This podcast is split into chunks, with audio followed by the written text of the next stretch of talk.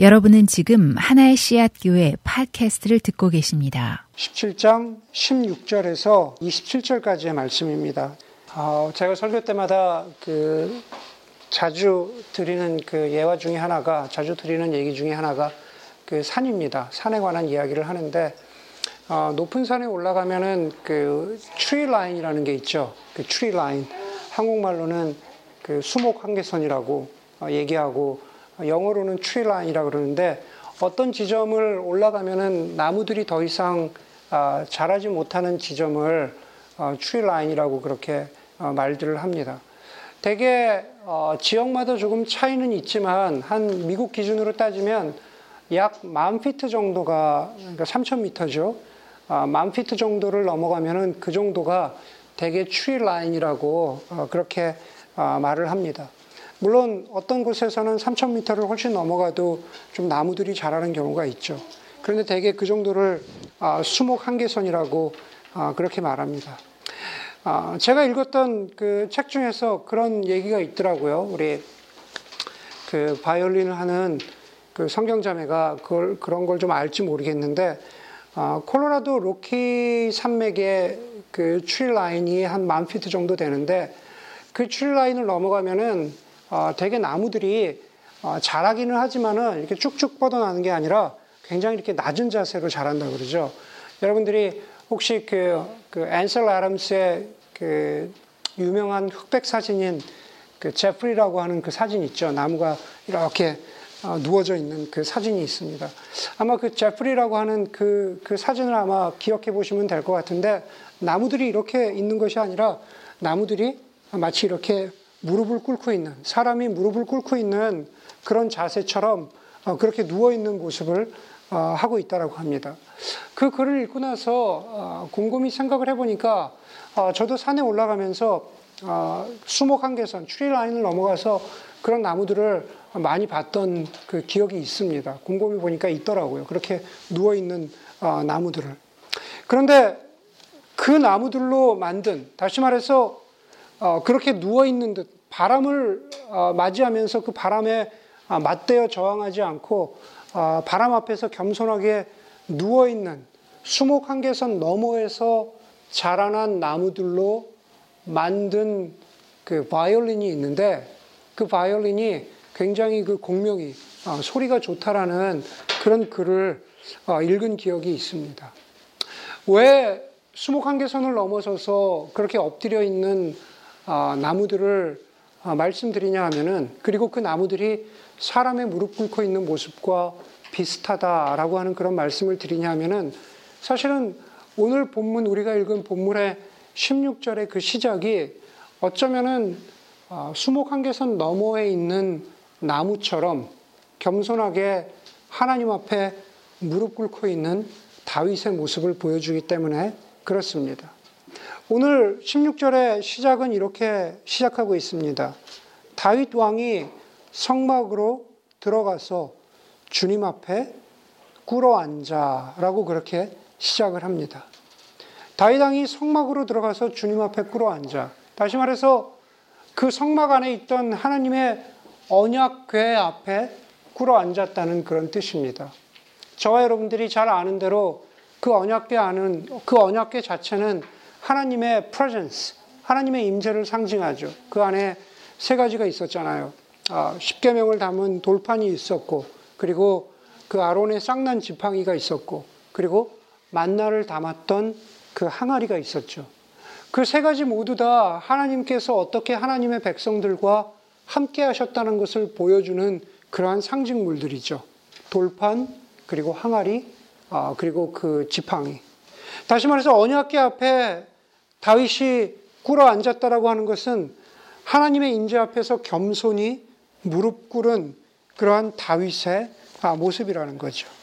그러면서 오늘 16절에 보니까는 다윗이 그냥 그렇게 무릎을 꿇고 앉아 있는 것이 아니라 다윗이 이렇게 기도했다라고 하면서 오늘 본문은 전개되고 있는 것을 우리가 볼 수가 있습니다.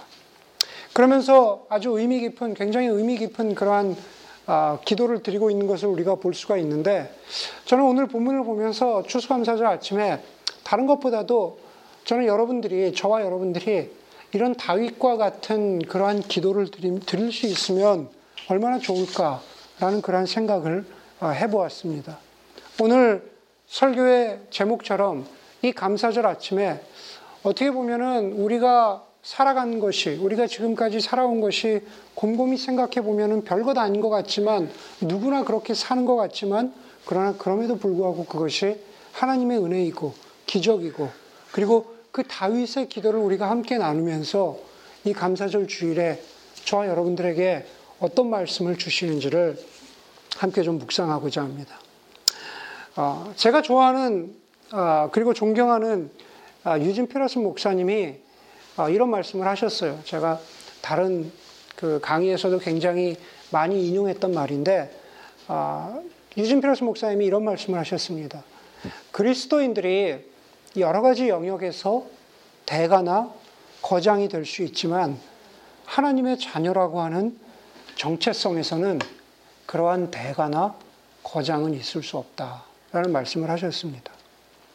여러분들 이 자리에 앉아 있는 여러분들 한 사람 한 사람이 여러분들의 삶 가운데에서 여러분들이 하고 있는 일들 가운데에서 여러분들의 그 하는 일이 무엇이든 무엇이든지 간에 여러분들이 마스터가 될 수 있을 거라고 어, 봅니다. 저 여러분들 과대평가합니다. 여러분들이 여러분들의 삶 가운데서 대가나 거장이 될 수 있겠죠. 그러나 포인트는 이겁니다. 하나님의 자녀라고 하는 우리의 정체성, 우리의 아이덴티티에서 어 그래. 나는 이 정도야, 나는 이 정도 되었어, 나는 대가지, 나는 거장이지라고 하는 그것이 그 자신감이 하나님의 자녀라고 하는 우리의 정체성에 있어서만큼은 아, 성립되지 않는다라는 이야기입니다. 거꾸로 얘기하면 그것은 이런 얘기입니다. 하나님의 자녀로서 우리는 늘 하나님 앞에서 우리가 거장이라기보다는 어쩌면은 오늘 본문에 나온 다윗처럼 자신을 겸손하게 낮추어야 한다는 것을 말씀하고 있는 겁니다. 여러분 오늘 우리가 읽은 역대상의 본문에서는 어쩌면 다윗은 그 용어만을 달리할 뿐이지 거, 장 거장 혹은 대가라고 이야기할 수 있겠죠. 네, 다윗은 이미 왕이 되었습니다. 이제 더 이상 사울의 위협도 없고 이제는 내가 이만큼 되었다라고 감히 그렇게 이야기할 수 있는 그러한 대단한 사람이 되었습니다. 그런데 다윗은 오늘 16절에 보니까는 성막 안에 들어와서 무릎을 꿇었다 그랬습니다. 다시 말해서 다윗은 하나님의 자녀라고 하는 자신의 정체성을 자신이 스스로 바라볼 때 자신은 그냥 하나님 앞에서 한 인간이라는 것. 그것을 인식하고 있었습니다. 여러분, 아무리, 아무리 나이가 먹은, 아무리 사회적으로 대단하게 된 그러한 자식이라고 할지라도 예, 어머님 앞에서는 나약해지죠. 예, 어머님 앞에서는 그냥 나약할 뿐입니다. 그것은 어머니라고, 어머니라고 하는 존재가 주는 사랑과 인내와 아주 이제는 자기보다도 훨씬 더 어, 쪼그라들고 작아진 어머니이지만은 어머니가 품어줄 수 있는 그 사랑의 품이 예, 훨씬 더 크기 때문에 그렇습니다. 여러분, 남자와 여자는 어떨까요? 우리 교회에도 어, 잘난 남자들이 많으신데, 잘난 남자들이 많지만, 예, 그렇지만은 아무리 잘난 남자, 잘난 혹은 여자라고 하더라도 상대방 앞에서, 예, 상대방의 내가 사랑하는 사람 앞에서는 그냥 한 남자, 한 여자, 한 인간일 어, 뿐이라는 사실입니다. 여러분 90년대 아니 90년대가 아니라 제가 워낙 워낙 그 영화 배우를 좋아하기도 해서 그렇지만 어, 제가 보기에 최고의 그 로맨틱 코미디는 어, 그 노팅힐이죠. 예. 거기에 동의하시는 분. 예. 그 노팅힐에 보면 줄리아 로버츠가 나오잖아요. 제가 늘상 말씀드리지만 제가 줄리아 로버츠를 직접 본 적도 있다고 했잖아요. 예. 어, America's sweetheart. 예. 90년대에 예, 줄리아 로버츠는 참 매력적이었습니다. 그 영화에서도 그렇게 그려져요. 영화에서 줄리아 로버츠가 대, 단한 그, 그 영화 배우로 그려지는데 어, 그 줄리아 로버츠가 어, 별것 아닌 그 여행 서점 주인인 그 누구죠? 휴 그랜트. 네, 휴 그랜트 앞에서 마지막에서 사랑을 고백하는데 아, 대단히 인상적인 그 대사가 나오잖아요. 제가 다시 한번 찾아봤습니다. 줄리아 로버츠가 남자 앞에서 뭐라 그러냐 하면은 I'm also just a girl standing in front of the boy asking him to love her. 내가 대단히 유명한 영화 배우지만 당신 앞에서는 그냥 한 여자로서 서서 나를 사랑해 주기를 아, 그렇게 요청하는 한 여자일 뿐입니다. 라는 그 대사가 아, 그 영화에서 아주 인상 깊은 장면 가운데 하나입니다. 여러분, 영화 속에 그러한 사람이나 아니면 어머님 앞에서 그렇게 안기는 그러한 자녀나 혹은 오늘 본문 가운데 나와 있는 다윗의 모습이나 모든 거기서 공통적으로 우리가 발견할 수 있는 것은 한 존재가 다른 존재 앞에서 그렇게 어, 그렇게 자신을 있는 그대로 보여줄 수 있다는 것은 나약해지는 것도 아니고 무력해지는 것도 아니다라는 사실입니다. 자기를 잃어버리는 게 아니다라는 사실입니다. 여전히 나는 나이지만, 여전히 나라는 존재는 그대로 있지만은, 그러나 나를 사랑하는 상대방의 사랑에 압도되는 것이죠. 나를 품어주는 상대방의 어떤 그 품어주는 어, 긍휼함과 인내에 압도되는 겁니다. 그래서 다윗 왕은 왕이라는 타이틀로 성막 앞에 하나님 앞에 나아간 것이 아니라 한 인간으로 하나님 앞에 나아가서 하나님 앞에 자기의 고백을 드립니다. 하나님 앞에 드리는 우리의 고백. 우리가 누구이건 간에 하나님 앞에 드리는 우리의 고백을 우리는 기도라고 합니다. 다윗의 기도는 오늘 본문 가운데에서 이렇게 시작합니다. 주 하나님, 내가 누구이며 내 집안이 무엇이기에? 주 하나님, 내가 누구입니까? 여러분들, 여러분들도 한번 여러분들의 기도 가운데, 혹은 저도 마찬가지죠. 우리가 하나님 앞에 이렇게 한번 기도해 볼 수 있으면 좋겠습니다. 하나님, 과연 나는 누구입니까? 하나님의 존재 앞에서 어, 나는 무엇인가 대단한 사람, 사회적으로 혹은 어떤 관계적으로 나를 규정하고 나를 정의하는 내 타이틀이 아니라 하나님 한 인간으로서 나는 누구입니까? 라는 기도를 드려보면 어떨까요? 사무엘상 16장에 보면은 사무엘 선지자가 사무엘 선지자가 사울 왕 대신에 이세 아들들 가운데에서 새로 이스라엘 왕을 뽑으려고 이세의 아들들을 만나는 장면이 나옵니다. 이제 이제 왕이 된 다윗이 하나님 앞에 무릎을 꿇고 하나님 내가 누구입니까? 라고 그렇게 하나님 자신을 돌아보는 기도를 드릴 때 다윗이 가장 많이 거슬러 올라갈 수 있는 것은 바로 자신이 자신이 사무엘 선지자에 의해서 이스라엘의 왕이 될 것이라고 하나님의 음성을 듣는 그 순간으로 거슬러 올라갑니다. 그런데 여러분, 사무엘상 16장의 그 장면을 보면은 사무엘이 아, 그 다윗의 아버지 이세에게 너의 아들들을 다 데리고 와라. 이 가운데서 이스라엘 다, 이스라엘을 다스릴 왕이 날 것이다. 라고 그렇게 얘기하는데 뭐 엘리압에서부터 아비나답에 이르기까지 그 아들들이 일곱 아들들이 순서대로 아, 사무엘 선지자를 만나죠. 일곱 아들을 만난 후에도 하나님이 예비하신 장래 이스라엘의 왕이 그 가운데 없었다는 것을 알았던 사무엘 선지자가 다윗의 아버지 이세에게 이렇게 묻습니다. 내 아들들이 여기 다 있느냐? 이게 다냐? 아들들이 다 왔느냐? 그러자 다윗의 아버지 이세가 이렇게 말합니다. 이세가 이르되 아직 막내가 남았는데 그가 양을 지키고 있습니다. 아직 막내가 남아 있는데 그가 양을 지키고 있습니다.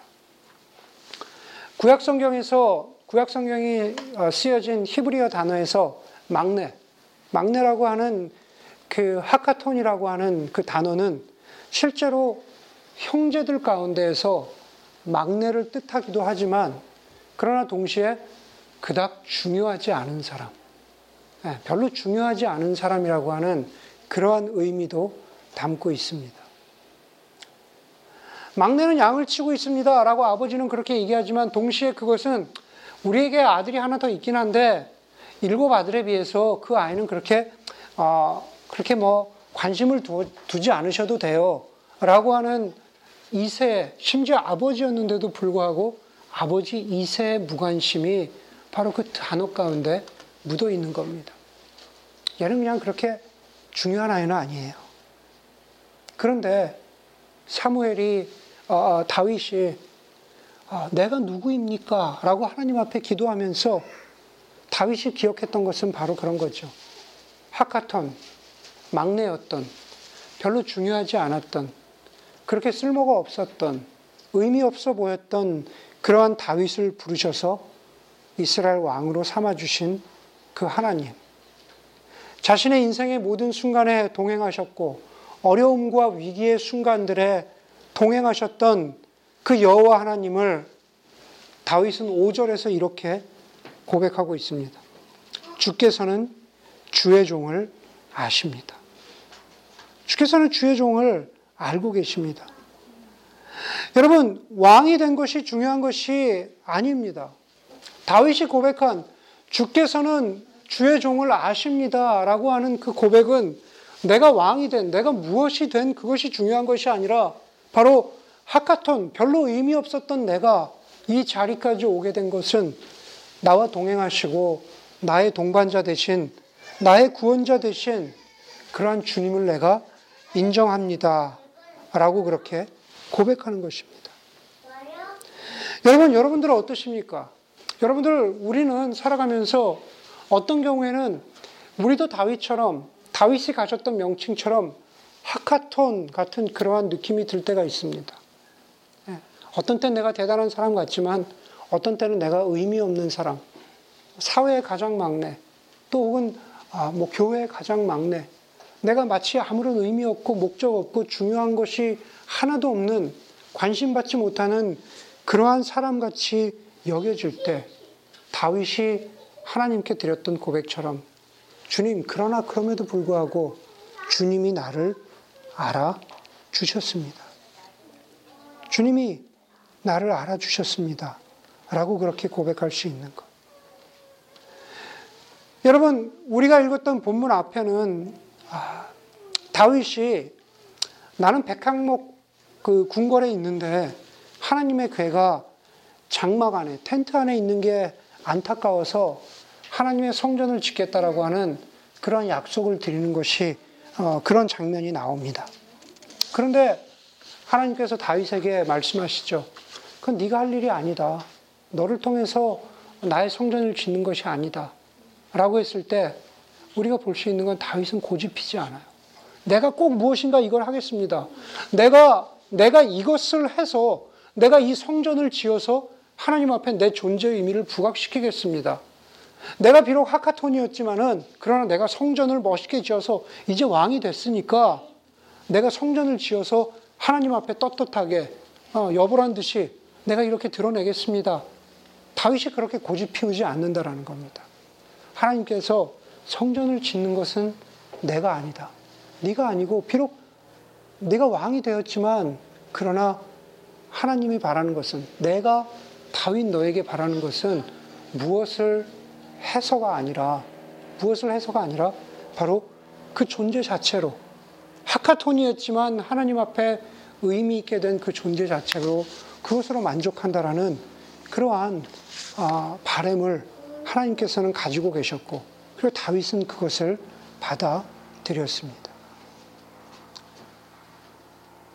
16절 두 번째 부분에 보니까는 이렇게 말합니다. 주 하나님, 내가 누구면 내 집안이 무엇이기에 주님께서 나를 이러한 자리에까지 오르게 하셨습니까? 주님, 어떻게 내가 이 자리까지 왔습니까? 어떻게 내가 왕이 되었습니까? 하나님 앞에 질문하는 거죠. 심리학에 보면은 심리학에 보면은 아, 페르소나라고 하는 그 용어 여러분들 아마 들어보셨겠죠. 원래 페르소나는 고대 그리스 연극에서 그 연극 배우들이 쓰던 그 가면인 거죠. 무슨 어, 악인으로 자기가 분장하려면 악인의 가면을 쓰고 어, 선한 이쁜 여자의 역할을 연기하려면 이쁜 여자의 가면을 쓰고 하는 그런 그 앞에 쓰던 그런 가면을 아, 페르소나라고 그렇게 아, 말합니다. 심리학자인 구스타프 융은 인간은 천 개나 되는 페르소나를 가지고 상황에 따라 그 페르소나를 사용한다라고 그렇게 말했습니다. 다시 말해서 우리는 인간으로서 내면의 페르소나가 천 개까지는 아닐런지 모르겠지만은 내면의 자기가 아닌 본래 자기가 아닌 여러 개의 페르소나를 가지고 그때 그때 그 상황마다 그 페르소나를 쓰고 아, 그 역할을 연기하는 거죠. 그것이 자신이 아님에도 불구하고 어쩌면은 여러분들이 저를 바라보고 있고 저는 또 여러분들을 바라보고 있는데 우리는 우리가 이 순간에도 페르소나를 쓰고 있는지도 예, 모르죠. 서로의 가면을 쓰고 예, 지정제가 왜 웃는지 모르겠지만 예, 서로가 서로에게 페르소나를 쓰고 진짜 본 모습을 보여주고 있지 않은지도 모르죠. 그런데 하나님 앞에서 다윗이 하나님 내가 어떻게 이 자리에 이르렀습니까? 하나님 내가 어떻게 여기까지 왔습니까? 하나님 어떻게 내가 여기까지 살았습니까?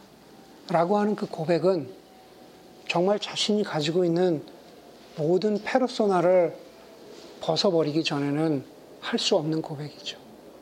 하나님 정말 나는 누굽니까? 나를 여기까지 살게 하신 그 하나님을 내가 진정으로 만날 수 있기를 바랍니다. 아까 추수감사절 말미에 추수감사절 아, 시작에 설교의 시작에 말미가 아니라 시작에 그런 얘기를 드렸죠. 명절에는 명절에는 한국이나 미국이나 며느리들이 힘들기는 다 똑같다. 그렇죠? 특별히 가족들이 부모님들이 방문하시는 어, 며느리들이 저희 집에도 있는데 아 저희 집이란다. 저희 교회도 있는데 네, 저희 교회도 있는데 어, 대개 이렇게 보면은 그냥 아주 이렇게 그 플레인하게 얘기하자면 이런 것 같아요. 가족들은 가족들 자체가 모이는 게 좋죠. 어, 뭐 부모님이 오시건 누가 오시건 어, 부모님들은 자식들에게 어떤 큰 기대를 안 하시고 자녀들을 보는 것만으로 즐거우신 것 같아요. 그런데 어, 이렇게 잘 하려고 하는 며느리들이 보면은 이런 경우가 생기죠. 어, 뭐 평소에 안 해보던 막 이런 음식도 준비해보고 저런 음식도 막 해보고 그러면서 스트레스를 받기 시작하죠. 그래서 장을 보기 시작하면서 스트레스를 받는 겁니다. 어, 내가 이거를 왜 해야 돼? 내가 왜 이렇게 장을 많이 봐야 돼? 뭔가, 뭔가 굉장히 막, 어, 이렇게 장을 보다가 첫 번째는 스스로 힘들고 지치죠. 예. 그리고 두 번째로는, 어, 나한테 뭐라 그러지 않았는데도 그 상대방에 대해서 화가 납니다. 첫 번째로는 남편에게 화가 나죠. 예. 첫 번째는 남편에게 화가 나고, 그리고 두 번째로는 그 어, 명절에 모이는 모든 온 가족에게 화가 나고 화병이 납니다. 네. 그러면서 어, 혼자 나가 떨어지죠. 우리가 우리가 하나님을 만나는 것도 비슷한 것 같아요. 하나님을 만나는 것도. 하나님은 그냥 너희들의 얼굴을 보는 것만으로도 좋다. 너희를 만나는 것만으로도 좋다 그러는데 우리의 신앙생활의 모습들을 보면은 아, 내가 하나님 앞에 이것도 해야지. 하나님 앞에 저것도 해야지. 내가 이런 헌신을 드려야지. 내가 이런 열매를 드려야지. 뭔가 내가 하나님 앞에 이바지 해야지. 그러다가 그렇게 하지 못하는 자신에게 스스로 지쳐서 떨어지고 하나님은 뭐라 하지 않았는데 하나님을 향해서 미움을 가지게 되고 예, 어, 시부모님에게 미움이 생기는 것처럼 하나님과도 멀어지는 그런 결과들이 생길 수 있다는 거죠. 그런데 다시 한번 거듭 말씀드리지만 오늘 본문에 나오는 다윗을 보여주는 모습은 그것과는 정반대죠. 하나님이 다윗에게 이렇게 말씀하십니다. 너희가 내, 네가 내 자녀인데 내가 지금까지 너를 이렇게 만들었는데 너 나한테 뭐 가지고 오려고 하지 마라. 뭐 백향목 궁전, 뭐 대단한 성전 지으려고 하지 마라. 그냥 나에게 와라. 그냥 내가 누구인지를 좀 느껴보고 경험하는 그러한 시간이 됐으면 좋겠다. 그리고 다윗이 그런 고백을 드린, 드린다고 제가 말씀드렸잖아요. 그냥 하나님 앞에 앉아서 하나님 나는 누구입니까? 하나님 당신은 누구이신데 나, 나를 이 자리까지 오게 하셨습니까? 그러기 위해서는 모든 가면, 모든 페르소나를 벗어버려야 된다는 거죠. 다윗이 시편 51편 10절에서 이렇게 고백합니다. 하나님이여 내 속에 정한 마음을 창조하시고 내 안에 정직한 영을 새롭게 하여 주옵소서. 정직한 영을 새롭게 하여 주옵소서. 하나님 정말 내가 있는 것 다 던져버리고 내 벌거벗은 모습으로 하나님 앞에 나아가서 나를 이곳까지 살게 하신 하나님의 은혜를 내가 기억하기 원합니다. 여러분에게도 마찬가지입니다. 또 저에게도 마찬가지입니다. 하카톤. 어쩌면 별것 아닌 것 가지고 출발했는데, 시작했는데, 그래도 이 지점까지 살게 하신 하나님의 은혜를 기억하는 것. 그것이 어쩌면은 우리 존재 한 사람 한 사람이 하나님 앞에서 기억하고 감사해야 하는 하나님의 은혜가 아닌가라는 생각을 하게 됩니다. 그러면서 우리가 살아온 것만 뿐만 아니라 살아갈 길을 우리가 함께 보아야 되겠죠. 존 번연이 쓴 천로역정에 보면은 주인공 크리스찬이 순례 여정 가운데 자기와 함께 동행하게 될 Hope, 소망을 만나게 됩니다. 그리고 그 둘이 순례의 길을 걷다가 절망이라고 하는, Despair, 절망이라고 하는 거인에게 붙잡, 붙잡히게 되죠. 그리고 지하 감옥에 갇혀 있던 그 둘은 아, 이 지하 감옥 속에서 내가 어떻게 벗어날 수 있을까? 우리가 어떻게 벗어날 수 있을까? 그렇게 좌절하고 실망하다가 그들의 품 속에 약속이라고 이름 붙여진 열쇠가 있다라는 것을 기억해내고 그 약속이라는 열, 열쇠로 절망의 성에 있는 모든 문들의 그 약속이라는 열쇠를 집어여 보자 그 절망의 성의 모든 문이 열리고 바로 그, 그, 그 거인에게서 벗어나서 순례 여정을 계속하게 된다라는 그러한 이야기가 나옵니다.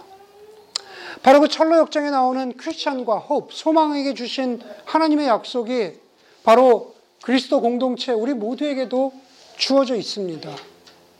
제가 특별히 우리라고 강조하는 이유가 있습니다. 20절을 보면은 19절까지는 다윗이 나에게, 나에게 이러한, 나를 이 자리까지 오게 한, 혹은 나는 누구입니까? 라고 하는 1인칭, 단수, 나 중심의 기도에서 20절부터는 우리로 바뀝니다. 주님, 우리의 귀로 다 들어보았습니다. 주님, 우리, 하나님께서 우리를 위해서, 하나님의 백성을 위해서 무엇을 어떻게 하실 것인가 하는 이야기가 바로 20절 이후로 나와 있습니다. 여호와 하나님께서 저와 여러분, 하나님의 백성들을 지키시겠다 하는 약속은 두 가지 단어로 나와 있습니다. 그것은 영원히 견고하겠다. 영원히 흔들리지 않겠다라는 그러한 단어입니다. 영원히 견고하고 영원히 흔들리지 않겠다. 마치 남자 여자가 프로포즈 할때 아, 영원히 변치 않을 사랑의 약속으로 다이아몬드를 주잖아요. 그렇죠? 그러나 그것보다도 더 영원하, 영원히 견고하지 않는, 견고한, 깨어지지 않는 하나님의 약속은 그것은 바로 하나님의 약속이라는 거죠. 지난 2010년 그 5월에 한국에서 그 서강대 영문학과 교수셨던 그 장영이란 분이 돌아가셨죠. 평생 아, 목발을 하신 장애를 가지고 사신 분이었고 2004년에는 척추암으로 살다가 좀 회복이 되셨다가 2010년 무렵에 어, 다시 암이 재발하셔가지고 예, 돌아가셨습니다. 평생 목발을 하신 장애를 가지고 살았고 여러 가지 암과 고통과 아픔 가운데 살았는데 그런 환경 가운데에서도 그분이 삶에 대한 소망을 쓰신 게 사실은 오늘 설교의 제목입니다. 살아온 기적, 그 다음에 살아갈 기적. 그 당시에 꽤 베스트셀러가 되었습니다. 살아온 기적, 아, 살아갈 기적.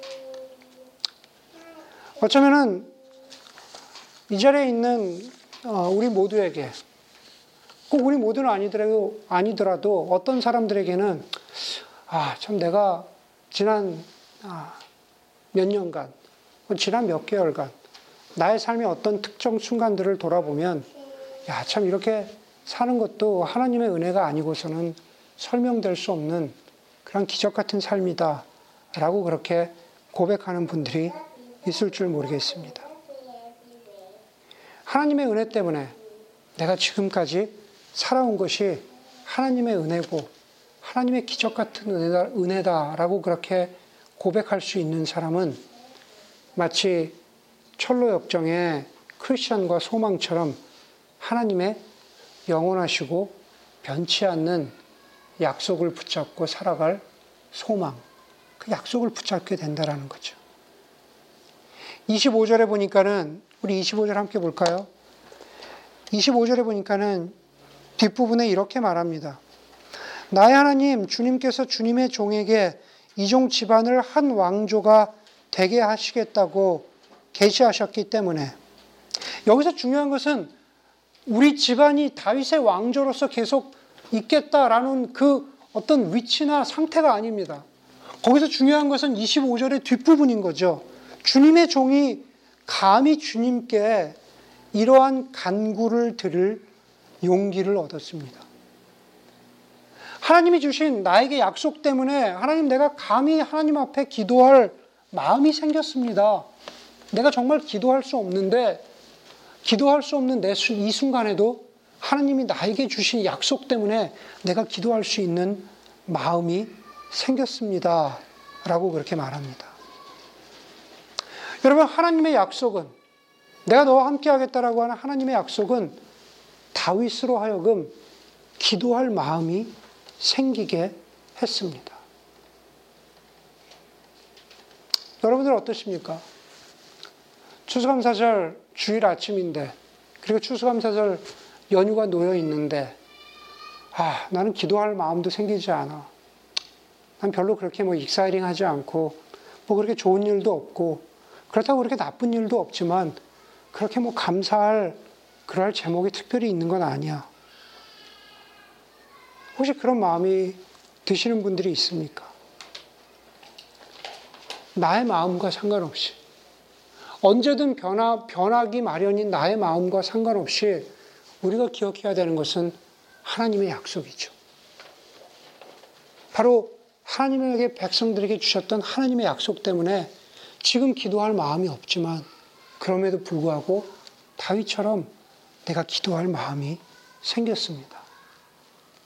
그 기도할 마음을 가지고 설교의 첫 부분으로 돌아가서 내가 겸손하게 다윗처럼 무릎을 꿇고 누웠더니 그 하나님 앞에 앉았더니 그랬더니 하나님이 나로 하여금 내가 누구인가를 생각나게 하시고 내 안에 함께 하셨던 하나님의 은혜를 생각나게 하시고 그리고 하나님의 약속을 생각나게 하셔서 그것을 붙잡고 또 살아갈 수 있는 그러한 힘을 주시는 거죠.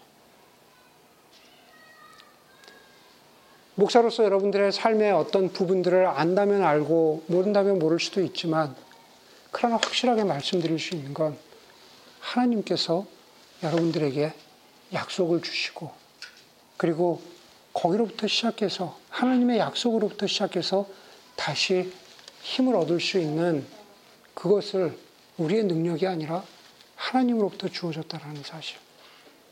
그것을 여러분들이 기억했으면 좋겠습니다. 이번 추수감사절 기간에 여러 가지 여행도 있고 바쁜 일도 있지만 그러나 그럼에도 불구하고 다시 나에게 주시는 하나님의 약속 가운데로 돌아갈 수 있는 그러한 여러분들 그리고 그러한 추수감사절 주일이 되었으면 좋겠습니다. 함께 기도하겠습니다. 시간 함께 기도할 때 다윗이 했던 그 기도처럼 하나님 나는 누구입니까? 하나님 하나님의 은혜를 인하여 감사합니다. 살아온 것이 정말 살아온 것 자체가 기적이라면 살아가게 될 것도 하나님의 은혜에 기댄 그 기적임을 나로 하여금 깨닫게 하여 주십시오. 함께 기도할 수 있기를 바랍니다. 함께 기도하겠습니다.